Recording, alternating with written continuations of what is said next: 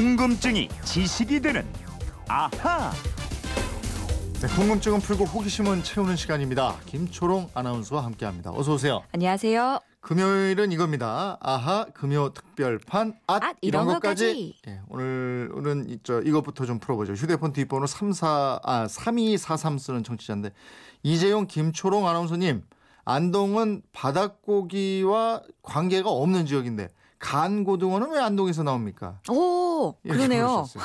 안동 간고등어에 아 이거 정말 흰 쌀밥 갓 지은 거. 아. 한 숟가락 탁 해서 간고등어 이게 아우 정말 좋죠. 저는 누룽지에다가 물 말아가지고 어. 얼음에 둥둥 띄어서 예, 이거 예. 고- 간고등어 구워서 먹으면 그것도 맛있더라고요. 간고등어도 좋고 그렇게 먹을 때는 예. 또저 굴비, 보리굴비. 맛있죠. 아우. 왜 옛말에 이런 말 있더라고요. 가을 고등어는 며느리에게 주지 않는다. 아. 옛말인가 봐요. 저희 시어머니는 저? 맛있게 해주시던데.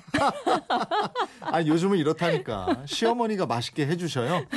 며느리가 시어머니 이렇게 드리고 이러는데 요즘에는 다 그러 그러시더라고요. 아니 저 시댁 놀러 갔는데 어머님이 당연히 해주시죠. 아이고, 그걸 가서 팔 걷어붙이고 해야죠. 이게 며느리가 시어머니가 해주시는 걸 그래 받아 먹고 계세요. 어머님 요리 솜씨가 엄청 좋으세요. 제가 안 돼요. 아, 참, 예. 좋겠습니다. 근데 생선이 어떻게 예. 내륙 지방인 경북 안동에서 나오느냐 이거예요 질문이. 아니 그러게요. 고등어가 그게 바닷물 길어와서 안동까지 헤엄쳐 갔을까요? 그건 아니겠죠. 자, 이 고등어들은 동해안 영덕이나 영해 등에서 잡힙니다. 이 고등어를 내륙 지방으로 팔려면 보부상들이 걸어서 옮겨야 해요. 음. 영덕에서 출발하면 황장지를 넘어갔고 영해에서는 창수제로, 울진 쪽에서는 배감을 거쳐서 구주령을 넘었는데요. 네. 이렇게 꼬박 하루를 걸으면 경북 안동시 임동면 장터에 도착, 아. 도착했다고 합니다. 그러니까 헤엄쳐 온 게 아니고 보부상 등에 업혀서 안동에 온 거고. 예. 그러면 임동면 장터에서 고등어를 팔았나요? 그렇습니다. 일부를 이 장터에서 팔았는데요. 네. 그냥 팔진 않았어요. 워낙 더운 날씨에 하루를 이동하는 동안에 예. 이 고등어 뱃속의 창자가 먼저 상해 버렸거든요. 그렇겠죠. 예. 그래서 배를 갈라서 창자를 제거하고 뱃속에 소금을 한 줌 넣어서 팔았습니다. 네. 이게 얼간제비 고- 간고등어고요. 네네. 이 임동면에서 다시 걸어서 반나절이 더 걸리는 안동장에서 한 번 더 소금을 쳐서 팔았어요. 아. 이 고등어가 바로 안동 간고등어였습니다. 그러니까 상하기 전에 더 상하지 말라고 소금으로 염장을 한 건데 그 맛이 기가 막혔다. 이거. 좋죠. 원래 생선이 상하기 직전에 나오는 효소가 맛을 좋게 한대요. 음. 그래서 상하기 직전에 소금 간을 하게 되면 가장 맛있는 간고등어가 되는 건데요. 예. 이게 유명해지면서 지금은 안동의 특산물로 각광을 받고 전국적으로 유통이 되고 있습니다. 아. 안동 간고등어가 얼마나 많이 팔리는지요. 우리나라 고등어랑 문어는 안동이 가격을 좌우한다고 할 정도입니다. 그러니까 저는 그냥 고등어 잡아서 염장하는 건지 알았는데 네. 이게 이제 소위 얘기해서 맛이 가기 직전에 그렇죠. 네? 상하기 직전에 염장을 해서 그 유명한 안동 간고등어가 되는 거고 타이밍이 기가 막힌 거예요. 아, 그렇구나. 예. 좀 요즘처럼 전국 반나절 배송 이런 시스템이 있었다면은 이건 결코 나올 수 없었던 특산물 아니겠습니까? 그런 것 같네요. 예. 3243님, 궁금증 풀리셨죠?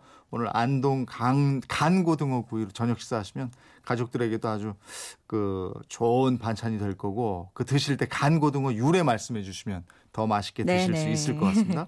다음은 8368님 궁금증인데 영화를 보다가 극한 상황에서 많은 인원 중 두 명만 구조선에 탈 수 있게 됐을 때 제비 뽑기를 해서 결정을 하던데 왜 제비 뽑기라고 했을까요? 이러셨어요. 네.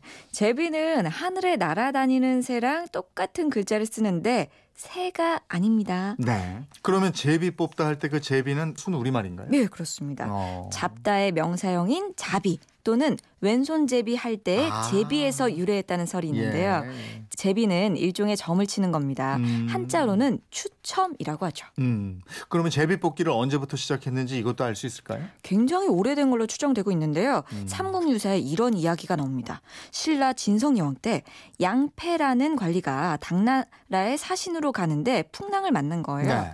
그런데 꿈에 어떤 노인이 나타나서 목간, 즉 나무 조각 50개에 수행하고 있는 군사들의 이름을 써서 바닷물에 띄었다가 아. 그 이름이 물에 잠긴 사람을 남도 록 하- 하라고 한 거예요. 네. 그래서 그대로 따라 했는데 이게 바로 제비뽑기의 한 형태라고 할 수 있겠죠. 어, 진성 여왕 때면은 통일 신라 말기인데 네. 그럼 적어도 그 이전부터 제비 뽑기가 있었다는 거니까 어, 꽤 오래됐네요. 그렇죠. 예. 또 다른 기록이 나오면 더 옛날일 수도 있는 거예요. 네. 8368님 궁금증 풀리셨습니까? 예.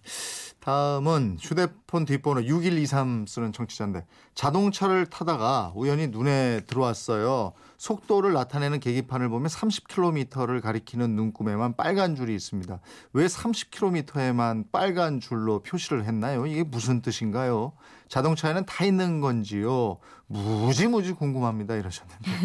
그러니까 시속 30km, 예? 시속 30km를 가리 키는 눈금이 빨간색으로 돼 있다 이런 말씀이시네요. 네, 그렇습니다. 이게 차마다 조금은 다른 것 같긴 한데요. 음. 시속 30km를 가리키는 눈금이 빨간색으로 돼 있는데 네. 운전자 눈에 잘 띄 도록 특별히 표시를 해둔 겁니다. 음. 근데 왜 시속 30km냐? 스쿨존, 즉 어린이 보호구역의 최고 속도, 제한 속도도 30km이기 때문입니다. 아, 근데 사실 계기판에 그런 표시가 돼 있었나 이렇게 모르시는 분들도 있을 것 같은데 이게 그런 뜻이었군요. 예. 또 어떤 분들은 어, 내 차에는 50km를 가리키는 눈금이 빨간 줄이 그려져 있어요. 이러신 예. 분도 계실 텐데요. 그거는 고속도로의 최저 속도인 시속 50km를 알려주는 눈금이라고 합니다. 네. 고속도로에서는 그 속도 이상으로 달려야 한다고 알려주는 아. 표시인 거죠. 그럼 이것도 궁금하네. 그 고속도로에서 시속 50km 이하로 달리고 있었어요 내 차가. 예, 근데 뒤에서 들이받았어요. 예. 그럼 책임은 누구한테 있는 거예요? 갑자기 아, 궁금해지네요. 속도가 아무리 느려도요. 예. 뒤에서 오는 차는 전방을 주시해야 할 의무가 있습니다. 음. 그래서 가장 큰 책임을 뒷차에게 지게 되는데요. 네. 다만 시속 50km 이하로 저속 주행을 해서 사고를 유발하게 했다. 네. 그 책임을 20%나 30% 정도 그 앞에 운전자에게 인정하는 쪽으로 아, 법원 그렇군요. 판결이 나오고 예, 있습니다. 책임 한 2, 30%는 책임을 져야 되는군요. 네. 그러니까. 예. 8대 2 정도? 네. 네. 6123님, 속도 계기판 눈금 색깔에 대한 궁금증 풀리셨죠? 아하, 금요 특별판, 앗, 이런 것까지 오늘 소개된 분들에게는 모두 선물 보내드리겠고요. 어, 김철웅 씨, 이분들처럼 궁금증, 호기심 있을 때 어떻게 하면 됩니까? 네, 그건 이렇습니다. 인터넷 게시판이나 MBC 미니 휴대폰 문자 샵 8001번으로 문자 보내주십시오. 짧은 문자 50원, 긴 문자 100원의 이용료 있습니다. 여러분의 호기심, 궁금증 모두 보내주세요. 네, 김철웅 아나운서 고맙습니다. 고맙습니다.